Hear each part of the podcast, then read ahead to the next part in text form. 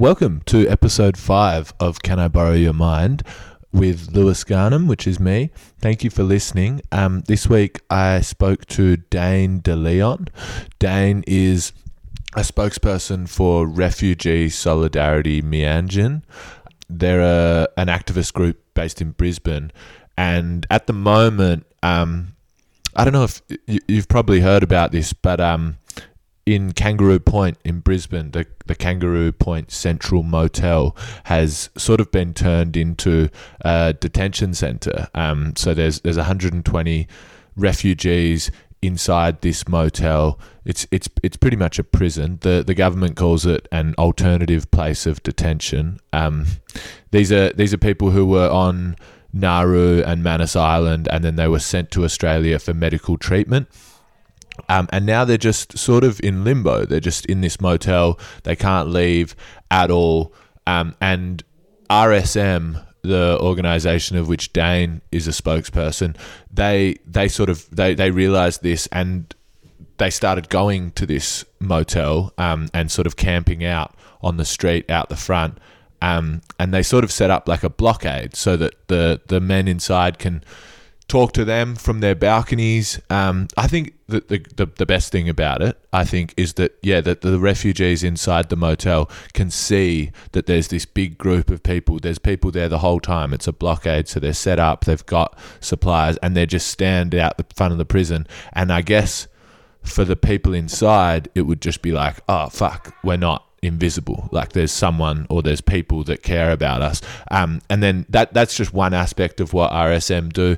They they're doing a whole bunch of like direct actions, and their goal is ultimately to have these people released, um, which is a a pretty a fair goal, I think. They're they're being illegally detained, um, and it's a yeah, it's a violation of human rights, and it's it's it's it's quite insane. Like some of these people have been in detention for eight years.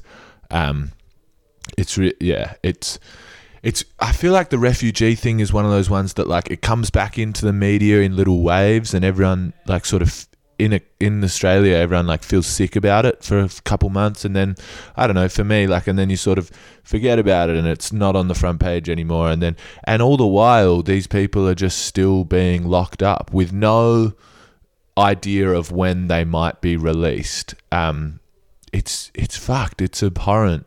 And so yeah, I, I spoke to Dane about all this, um, and it was really good talking to her because she's so passionate about the rights of these people. Um, and yeah, we talked a lot about politics. We talked about the police.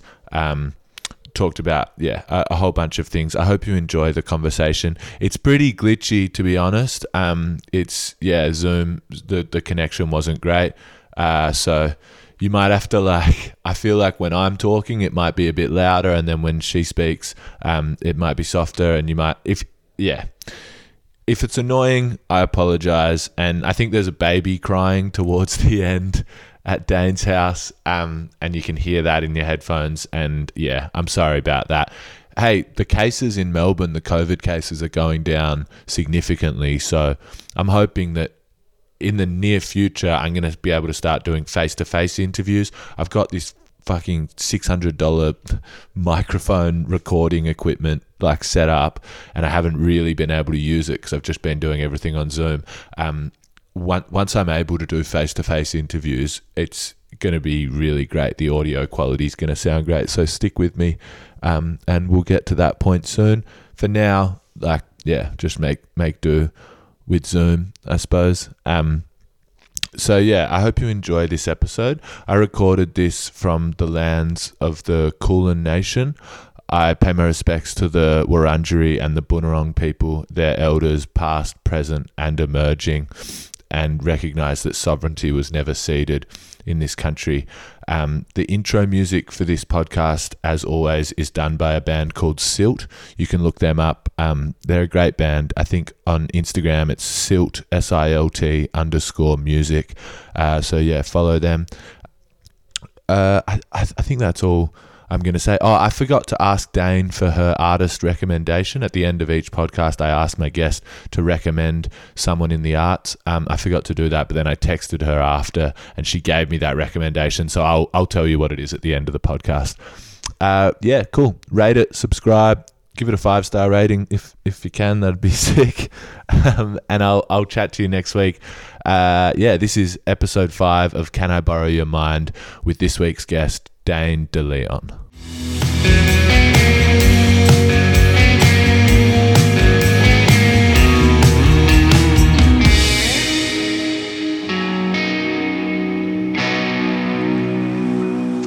So I I want to talk like specifically about the blockade and about the KP 120, but first I like um sort of getting like an origin story a little bit of guests. Um and so I suppose for you, like obviously you're very passionate about human rights, and I was wondering when that started to emerge as a focus in your life when your politics started coming out was that as a kid or was it later in life and how did that sort of happen yeah I think I guess as like an immigrant and woman of color, you're just politicized inherently anyway, and mm-hmm. so it's natural. It doesn't come. Not really like my politics or activism. It's just existing and having this idea of the world that you want, and then just working towards it. It's more a survival thing. Um, for the KP blockade, it was actually through social media. A few of the guys inside um, just followed me on Instagram or messaged me on Facebook uh, told me what was happening, and yeah, within a few days we were already down outside. We just didn't know, you know, that there was a prison in the middle of our city. Yeah, I feel like I didn't really know much about it until I started looking at what was going on in Brisbane. Um, but I feel like it sort of flew under the radar. And that, in terms of being politicized, that, um, yeah, I think that's such a good point. I saw a really good tweet during like when when the Black Lives Matter movement was like really exploding a few months ago. Um, obviously, it's ongoing, but when it was like really uh, super hot topic, and it was like a tweet that was something like, "For people of color, being politically active isn't a choice. Like for white people, it's more like you can decide whether to be invested in these things, whereas for people of color, it's like you can't yeah, not." Yeah. Yeah. Like for white people, you can just like you know, after the rallies or the blockade, you just go home and then yeah. just, I don't know, your thing. Exactly. With a lot of the like racism and you know all that stuff afterwards. Totally. Um. So, do you mind explaining to me just um just in uh, it's you know it's a bit of a, a, basic kind of question, but just for anyone who's not aware of what's going on at the moment in Brisbane at Kangaroo Point, could you just tell me who the KP 120 are? Yeah, so the KP 120 are uh, the men that were originally offshore in Manus, State and are in PNG, and they were sent here under the Medevac legislation. So a lot of doctors, thousands of doctors, really pushed for this, saying that uh, these men who originally tried to go to Australia to seek asylum and safety, but were sent offshore, they're sick and they need medical treatment, so they need to be here on shore. The Medevac legislation has since been repealed, so a lot of them are in limbo they have no uh, release date, no plans, what's happening uh, in the future. And so they've been placed in these alternative places of detention, which is the Kangaroo Point A pod. So basically, the Kangaroo Point Central Hotel and apartments, you know, consented to using their space as a prison, essentially. Yeah. And they're there. Uh, the reason we found out about it was because during COVID, they had to move spaces and they had access to the balcony. And that's when they started their daily peaceful protests. They started bringing out their signs and their placards. And by the end of the week, we were already down uh, outside. Because during the pandemic, we were in a lockdown. Um, the only thing you were allowed to do was exercise outside. So we would just do loops around the block. really? Like that was yeah. like your exercise. Yeah, that's and the, brilliant. The were so hectic. Like if you weren't walking fast enough, they would be like, "That's not exercise," and Really? you're out on COVID laws. Yeah, you have to. Oh we're like doing star jumps because the cops were so hectic. We're like yeah. exercising. And it's so it's such a double standard because like you know here in Melbourne we're in stage four lockdown and it and it you know there, there was a, a period where it was we were getting a lot of COVID cases. But if you were say if you were like a you know forty year old white man going for a walk in Toorak, there's no way that police would be questioning you about the speed of your walking. no way. yeah, no. We even even when they said picnics are now allowed, so we're like, oh, we can rest a little bit, and we put rugs outside the prison and sat down. And the cops literally asked me. She was like, if you're having a picnic, then where are your snacks? And just that level of policing was the most bizarre experience. Yeah, it's scary because I think COVID, um, like one of the re- things that really concerns me about it is the fact that the police are, are able to use it as an excuse to exert more power than they would usually get away with. Absolutely. Like I've been escorted um, home because they didn't believe I said I was going home. Or I know my friend said they were buying bread and milk, and the cops made them prove where the bread and milk was. Oh my God. Really overexertion of police powers, even outside the prison. Like they confiscated our milk crates and said it was stolen property. Fucking hell. Yeah, like 20 milk crates, and they said this is stolen, and we're like, sure.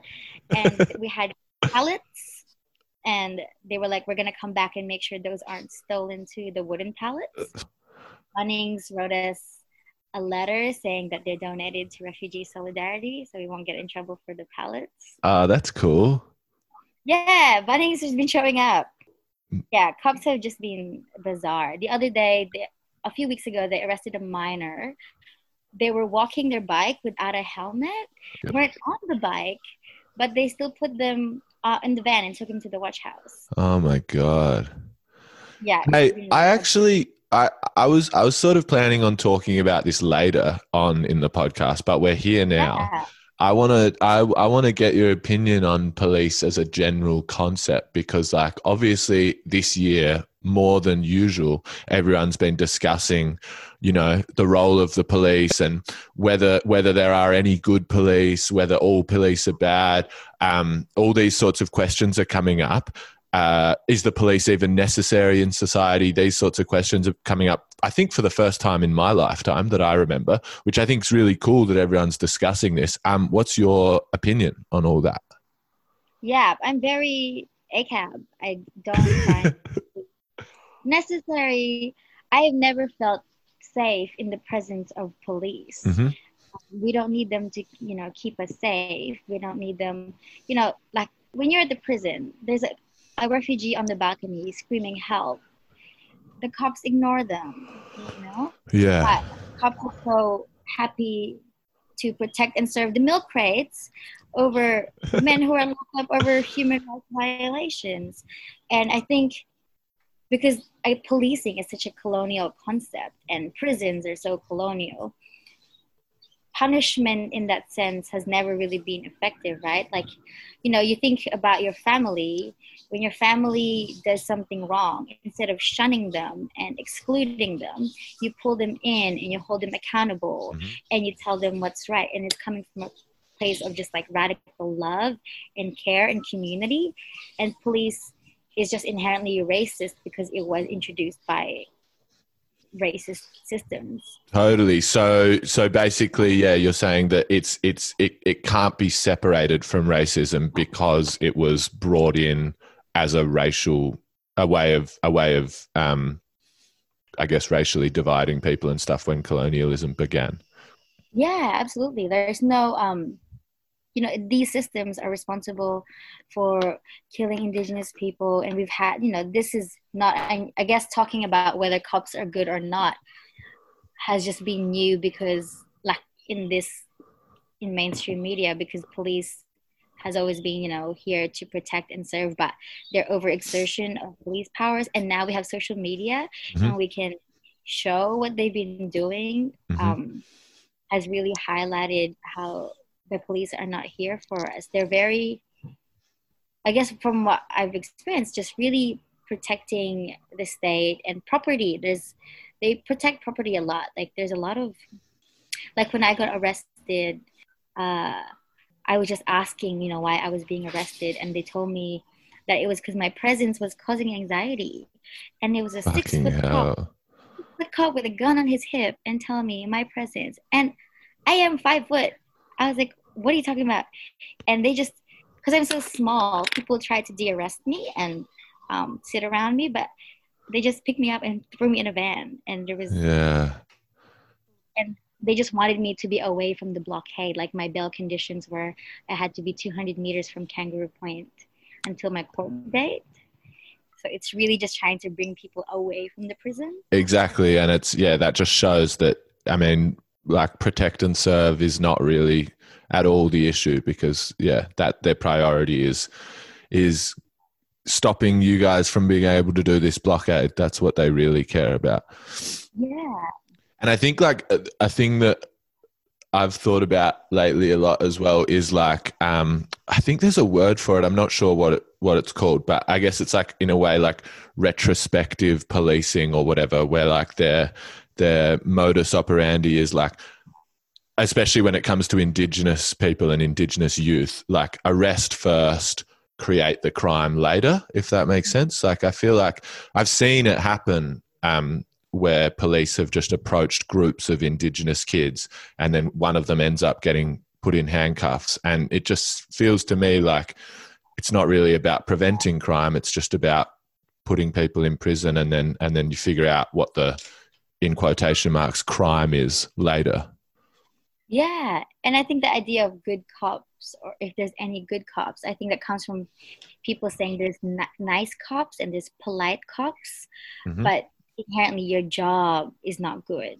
you know. So you can be, I, I guess, you can mean well and you can not be blatantly racist, but you are still upholding a system that's very racist. Right, of course. Yeah, there's there's there's members of the Hells Angels motorcycle club that aren't necessarily violent, but they're still hmm. part of the club. Another thing I wanted to ask you, because I don't really know much about this, can you tell me a little bit about like people, specific people, and like the structures that are actually keeping, for example, the KP 120 in in detention in, in Kangaroo Point at the moment? And I guess the people who are stopping refugees from being able to come into Australia, like obviously, I don't know, it, my understanding of it is just like Peter Dutton and Scott Morrison. But is there more to it than just the government? Is there like other structures that are actually is does that make sense as a question? Yeah, yeah. So I mean, yeah, when it comes down to it, it is the government. So it was the Labor government in 2013 uh, it was Kevin Rudd who introduced that policy that said if you come here by a boat, you'll never be resettled in Australia.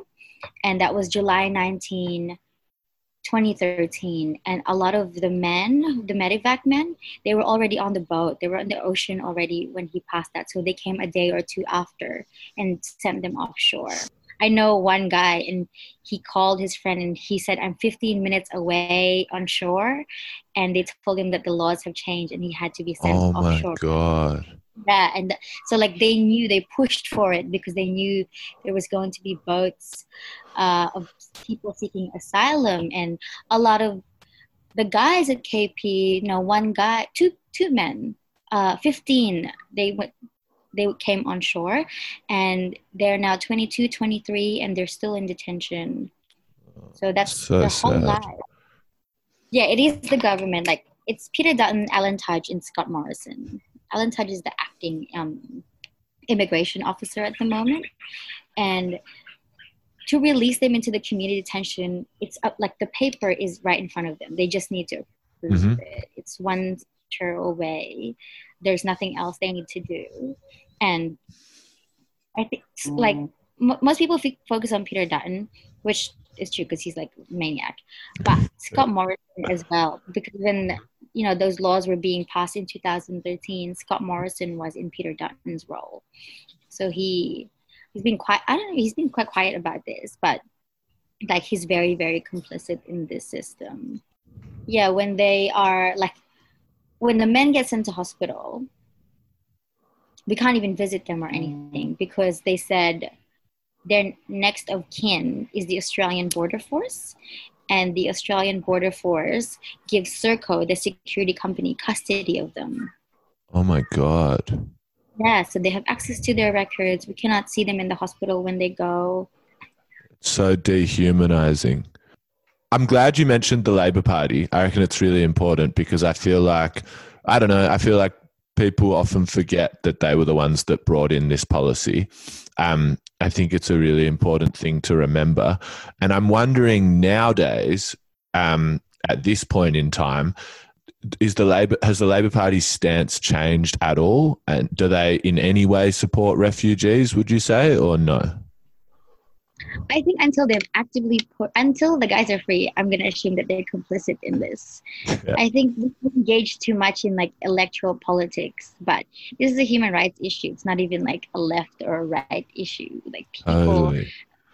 denied freedom just because they fled their countries because they mm. were seeking safety. You know, no one leaves their hometown and no one leaves home and their family unless you really, really need to. Yeah. And it, there's that I guess like the media and fear mongering of it's just like silly shit that I don't know, people I guess are also really caught up in their own lives. And this was kind of one of my issues when people say, you know, uh, like if we disrupt traffic, right? And people say, I'm just like, I don't have anything to do with this, like I don't care about this. And like that is the issue. Because when you do nothing about it, you are upholding it. Yep more people who just stay silent about it, the government will just assume that this is something that they can keep maintaining. Totally. Yeah. I wonder, um, I feel like you've already in part answered this, and I'm sure like this will be quite easy for you to answer this. But I'm going to pretend for a second that I'm like a conservatively minded person, right? I'm like a Liberal Party voter. And this is what like I feel like a Liberal Party voter might say as a way of justifying their position. Um, is that you need to keep refugees in detention because people smuggling as a as an industry or a thing is really dangerous and inhumane and you need to deter people from bringing people over in boats as a safety concern. What would you say to that dane? I think we would really just look at the root of the issue why people even need to go to across the ocean to find any sense of safety. Instead of deterring people uh, from these unsafe means then help them find safer means to find safety if the issue is safety which is great that people are so focused about safety i think uh, we have enough resources to make sure that when people are unsafe in their countries we can make sure that there are ways that they can come here that doesn't put anyone in danger yeah, absolutely. Absolutely. I want to, okay. All right. This is more of a philosophical kind of one. Um, but just like, yeah, in, in terms of, I think you said it so well before that it's not an issue of left or right. It is like it's, it's humans who are unlawfully being detained. Like it's not, doesn't matter where you sit politically. That's, that's human lives that are being held there. And so in regard to that, I wonder like, do you think that firstly, why do you think that Australians, because I feel like Australians are worse than most people in the world when it comes to this. I feel like where we have more blood on our hands than most countries where where and and as voters, you know, we continue voting in governments that that that support this violation of human rights. And I wonder, what do you think it is about Australian people, about Australian society, that is that you know why how are we able to be this inhumane and to turn a blind eye to do this to this stuff going on? I feel like other countries in the world wouldn't maybe turn as much of a blind eye as we do as australians. Um what what what's wrong with us? What is wrong with us?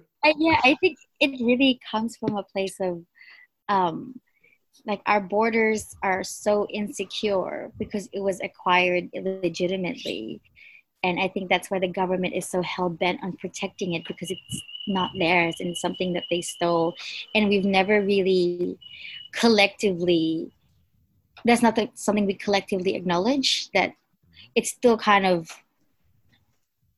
you know, it's like a respectability thing, right? When we do land acknowledgements and all that, but never really sit with the idea that we are just standing on stolen land. Yeah. And this country is built on so much violence. Even the fact that, uh, you know, we don't get back in schools, they don't really teach about the colonial past. Like, you know, in Germany, they get taught about their violent history and to be, I guess, that that guilt and shame. Guilt and shame has its place, and they're not negative when used correctly. And I think mm-hmm. we do need to like collectively have that um, guilt and shame to be able to transfer into rage and rebellion. Because right now everyone's just so comfortable because the government has done such a good job of just silencing everything and everybody. Like like donald trump uses our policies to shape um, ice and what he does with uh, border policies there. Like that's how horrible it is. Yeah yeah. And there's just like so many weird people who talk about you know it, it's not legal it's not illegal to seek asylum right? But people keep saying that it is illegal. Yeah i know.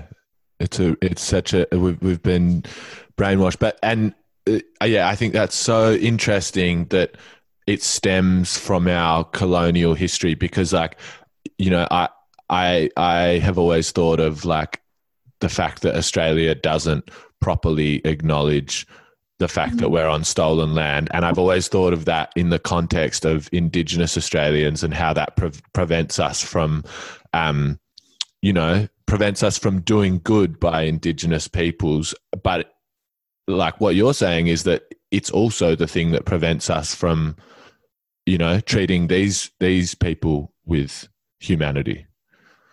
Yeah, yeah, because that strong othering, and I think mm. Australia doesn't have its own, I guess, like, I don't know what it is Australian culture, right? Like Lamingtons and genocide. I don't know. not like something that's sacred to them. I think I, I ask people who are like like white people, like what's like the concept of sacred spaces or sacred uh, things is like very very disassociated. Definitely, yeah, yeah, yeah. So yeah, I think yeah, I, I think we we've got like an identity crisis in a way, and we're projecting that. yeah, like you're exposing yourself. totally. Yeah, I I thought that a lot when um, I don't know why I always think about this, but I think a lot about Adam Goodes being booed for years. And I just think that was such a telling moment in Australian society. Someone once said to me, racism is so deeply embedded in Australian culture that it's almost invisible. And I do feel like that sometimes. It's like in America, like rednecks have shotguns and they're like use the N word and they're, they're boisterous and they're loud and, you know, things like that. And then obviously there's more subtle racism and, and, and people with money who are racist as well. But I just feel like it's more overt in other countries, whereas here it's like this um, it's like this disease that runs through all all the white Australians, if that makes sense. It's weird. Yeah, and we firmly believe that they're not racist because yeah. they're a Klan member. But you know, totally, totally. On the street, when they see a black person, or they like say something about Asians stealing jobs, but they totally. firmly believe that they're not racist. Yeah, it's like yeah, it's yeah. Australian white Australians need to. The first step is accepting that we are racist. I think that's really important yeah, for us. I yeah. think yeah, I think I think we really need to do that as a country. Hey, um, obviously, so at RSM, um, you guys do a lot of like direct actions and um, in trying to help the men inside Kangaroo Point, and I wondered if you could just give a little bit of an explanation of um, direct action, like in these movements, as opposed to indirect action. For example, like signing a petition. Like, I feel like a lot of people would not want the refugees to be in the situation they're in right now. And they probably post about it on Instagram and sign petitions every now and then. Um, but I feel like, I'm not sure, but I assume that you think that what's needed is more direct action um, and and or is that what you think and if so why why is that more important yeah absolutely it's just well even in the KP context, like we've been signing petitions for seven years, they're still in there. Mm-hmm. And how long, how much longer can we wait? Like, just direct action in general, right? I think, you know, in like I don't know when it was, 50s, 60s or something. Um, the w- women in the Regatta Hotel in Toowong were not allowed to drink. And the women talked to the minister and said, We want to change legislation. And the minister essentially just laughed at them. So they went to the bar, they asked for a drink, they got denied. So they locked themselves onto the on the bar, really. They locked on. And that's direct action, right? And from yeah. there sparks the conversation and the push uh, for women to be able to drink in bars. Wow. So like we look back at history and you know civil disobedience and we praise this and we praise these actions. But when it's happening now people are like oh i don't want to disrupt the traffic. People will get angry. And you're like what do you think like martin luther king did? Like totally. So quick to just when it's in the past really really praise and celebrate it. Mm-hmm. but like if we just kept signing petitions like we can do petitions, maybe petitions to do direct action, and then you show up. We had a pledge one time, I think a few weeks ago, that people signed, and it was maybe 400, 500 people who said they are willing to conduct civil disobedience um, and be arrested uh, for the men inside, essentially. And so from then, RSM kind of we have our values and our principles of radical action and solidarity over charity um, decentralized working groups and essentially like what we do is you follow those principles and values you can just show up with four friends and you can do whatever you want. Like there's some people who their limits and their boundaries they like to do maybe banner drops around the city and that's what they're good at and that's what they do so they do that and then some people i don't know they say maybe let's like set Peter Dutton's house on fire. I'm just kidding, or something like that. but they're Maybe. good at. Yeah, that's what they're good at, and that's what they do. Then you go for it. It's within our values, you know. Like we don't see violence against property as violence. Yeah. Yeah. Like yeah. responding responding to state violence is not violence. It's self defense. Yep. Totally. Um, you sound like you're a socialist. Are you? Would you? Would you describe yourself as a socialist? I don't know what I am. I think I'm just anti-colonial, anti-racist, communist, hot girl. I don't know. I, I think that's a great description. Yeah. That's a, a communist hot girl. Yeah, totally. Dane DeLeon, communist hot girl, anti-racist, anti-colonialism. That's great. I'll put that in the description for this podcast.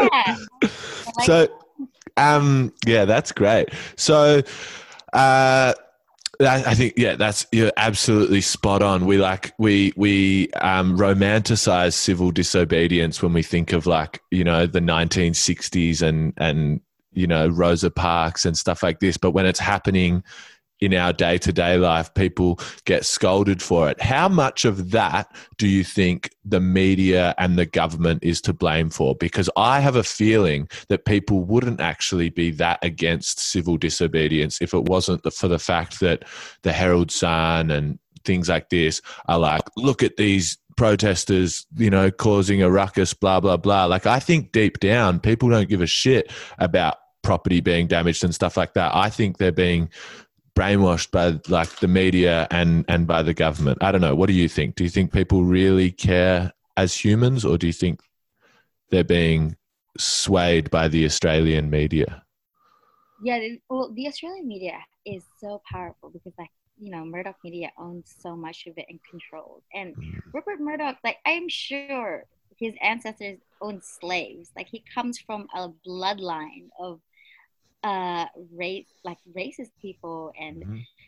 i think you know it does something you know in your consciousness when that's all you're exposed to and maybe because you're too busy paying your bills and worrying about your family and working you don't have the time to step back and really think about what you're consuming and who you're listening to because like channel 7 is everywhere 9 10 and yeah you get to shift like public perception about the traffic, right? When we had that story bridge thing.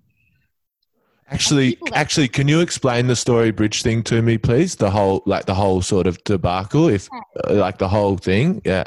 Because I heard about it on the radio here, but I didn't get enough of a sense of what actually was going on.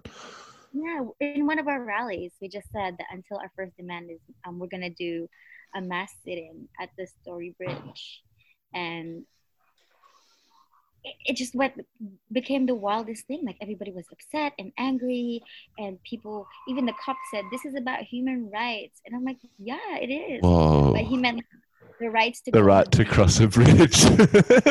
hey, it's very important that people are allowed to cross bridges. And I think people forgot that like bridge to Brisbane is a thing where people do like a big cross across the bridge for like I don't know a cancer foundation uh, fundraiser or one time I think it was a B105 they did like an eat street thing and you can have a market on the bridge so it's but people are acting it's the first time anyone's ever gone on the bridge totally. it was just because it was about refugee rights I don't think they'd say that if we, we were saying um I don't know there's going to be a football game on the bridge yeah, they'd love it. Yeah. yeah, it was just, and people were so mad. And I remember, I think it was a few weeks ago, the, um, you know, I was served at the Supreme Court at 9 p.m. Like the cops went to my parents' house, they might find me, so they served me. They served me by text at 9 p.m. to wow. appear in the next day to the Supreme Court, and I didn't have time to get a lawyer, so I had to. Yeah. Like I've seen Legally Blonde, so I was like. yeah, did you surely you just put legally blonde on right before you went in, did a bit of Yeah, I was like, homework? I need to learn. I don't have a law degree, and I didn't have a lawyer, and it's just having to say that I'm not an organizer, which is true. Like I have no sole decision making power in refugee solidarity because we work in just like autonomous groups, so no one is in charge. But the government is so Cool. hell bent on like finding who's organizing this Totally. and they wanted to set a precedent i think so like no one can go on the bridge ever and which is like we won in the end like my court um orders were i wasn't allowed to uh, go on the story bridge and on main street on the 15th of august 2020 so just that one specific day and they made me write they said i had to write on my facebook status that i think that the protest will interfere with public rights Really? yeah, like it was in the court order that I need to write on my own Facebook. So did you post that? Did you write that? Well, yeah, but then I just put like emojis next to it. I'm like, eh, don't go. Fuck, that's so good. That's so good. But it's such a weird level of policing. Like, Yeah. who cares about own Facebook? It's just gonna be my friends and family. Totally. Yeah. It's so controlling. They're just Yeah, so they're so controlling. Ah, it freaks me out. Um okay, all right. Um this is really important. Um the phones. Can you tell me what what's the latest on on on the phones bill? And maybe also actually I think it could be cool because you speak to a lot of the men in in, in KP at I understand. Yeah. And so how important are mobile phones for these men and and why? And why is it so important for their mental health, I suppose? Yeah, well, it, it really is just a lifeline for them, like connecting with their families back who they haven't seen in seven years. Um, also, you know, with their friends outside. A lot of us go outside the blockade and we just stand by the window and we talk over the phone and just keeping that connection. Yeah. Um, it's everything. Like, I, first of all, it's already like imagine just us having our phones taken away, right? Totally. so tough, but to be locked up and having your phones taken away, and a lot of the times, you know, um, the only times we knew how Serco guards were treating them was because they filmed it, and a lot of the times we knew about how abusive, yeah, the security staff are was because people filmed it for transparency and accountability. would you say, do you think that the reason the government is trying to take their phones is so that there isn't that accountability? Do you think that's the the purpose of this? Yeah, because I mean, technically, uh, if they wanted to, they already can confiscate things that they think are harmful or dangerous. So this kind of just puts like a blanket ban on phone, almost like a blanket ban on phones if you take it. And the only reason we have refugee solidarity was because of our connection and we talk, we organize together, we go on Zoom calls, you know. Yeah. And how and the reason we're so effective because we are led and by people who know the system, which are the guys inside. There's totally. so many things that I know, but because they've been in the system for seven, eight years, then uh, it's just centering their voices. Like we can hear them, we see them. All we need to do is listen and to act, and it's very difficult to do that if they take out, away the phones. Yeah. Um, do you think that they're going to be able to pass this ban? Can you talk about this at the moment, or is it too like active? Like, um, would you rather not? It's moving every like hour or so. The last thing I heard was that it did pass on the lower House of Representatives, but um, I don't know what happened. Maybe they didn't have time, but it'll be in the next sitting, which is in four weeks if it goes through the Senate. And essentially, it comes down to Jacqui Lambie because they're an independent or something. Okay, is that scary? I I don't. Yeah, really, yeah. I read up about because I was like, oh, well, I better look up Jacqui, and oh my goodness, yeah. in 2015, she wanted to reintroduce the death penalty. So oh my like, god! Oh, no, that's such a worry. That's yeah, such a worry. I think people maybe because they're based in Tasmania and they tend to listen to people there. So I guess really, I'm hoping people in Tasmania are trying to push Jacqui to do the right thing. God, I hope so. There's some good people in Tasmania. I've got some friends down there. Yeah. I'll talk. I'll talk to them about it. Get them to call Jacqui. Yeah, I will. I will. Um, hey, just on that as well, um, and like on talking about direct action and stuff as well. I feel like there might be people listening to this who are like, "Ah, oh, cool. Like, I'd love to do more and get more involved." Um, obviously RSM is is the organization that you're sort of like a spokesperson for. Um, and but yeah, d- would you be able to just tell people what they should do? And like, if if people are listening to this thinking, "Fuck, I really want to help refugees," eh, you know, in Brisbane or there's there's people in in Melbourne in a similar hotel, I think. Um, yeah, the mantra. Yeah. Um, what what what should people do if they want to yeah, do more than just signing a petition? Yeah, if you are in Brisbane, first thing you do is just show up. Um, every day, the men, the men are still outside the balcony at 4:30, and they still do their peaceful protests. And we really value like deeply relational organizing. So just talk to the person next to you, ask them why they're there. Everyone's quite friendly and wants to, you know, help and share stories. We also have like on our Facebook events or workshops on how to do um, to be a police liaison or legal briefings, how to do violent direct action. So act very tangible workshop to upskill people and feel empowered um, to do um, whatever they want. Because I think one of the biggest mistakes we make is we wait for instructions and just not willing to be defiant enough to think, oh, like I can just do something. Yeah. Love it. Yeah. I think that's so important. I'm gonna I'll put all the details for all RSM's social media and everything in the description for this episode. Um cool. I'm gonna let you go. I know you're so busy. This has been so lovely. Thank you so much for talking to me, Dane. Thank you. Thank you. See Have a good one. See ya. Bye mate.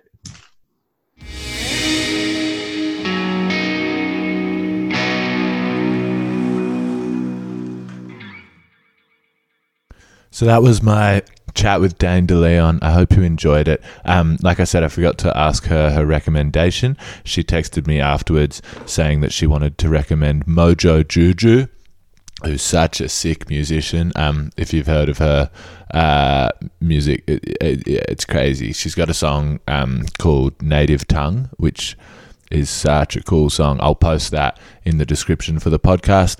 Um, and watch the film clip because it's really cool. It's got these these guys um, from this group called Djuki Mala, which is like a, I guess they're like a dance group, um, and they they tour the world. Uh, and they're really good at dancing, and they're in the film clip, and it's just such a sick film clip. So check it out, um, and I'll I'll see you next week for another episode. Have a good one. Bye.